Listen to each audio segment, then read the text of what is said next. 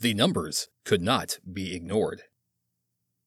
After adding vitamins and bioactive compounds, lab grown meat would be 70% healthier than meat harvested from livestock.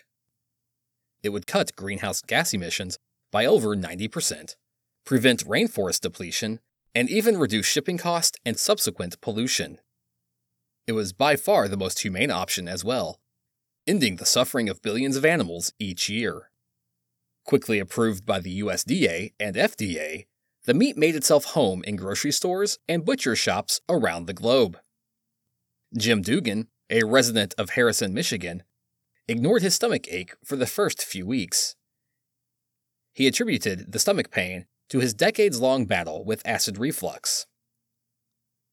It always went away on its own, but after a sixth day of stabbing stomach pain and crimson stools, he decided to make an appointment with his physician.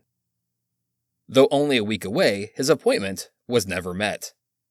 His screaming and writhing in pain on the cement floor of a Home Depot called for an ambulance ride to the ER instead. An x ray was performed after painkillers were administered to Mr. Dugan. Showed what appeared to be a large number of calcium deposits in the swollen stomach of the unconscious man. Before the anomaly was even identified, hospitals around the globe had become flooded with an influx of suffering masses. Excruciating abdominal pain was followed by the expectoration of blood and multiple hematomas. It was clear an epidemic was unfolding. Emergency surgeries revealed strange tissue growth throughout the digestive tracts of the ill. By the time the link was made, thousands had already died from organ failure, suffocation, and internal bleeding. Those unlucky enough to survive soon lay immobile with massively swollen stomachs and engorged purple limbs as they wheezed their numbered breaths. Fleshy, pink filaments grew like ground meat through stretched skin pores and other orifices when real estate within the epidermis quickly ran out. The problem with lab grown meat became apparent far too late to address.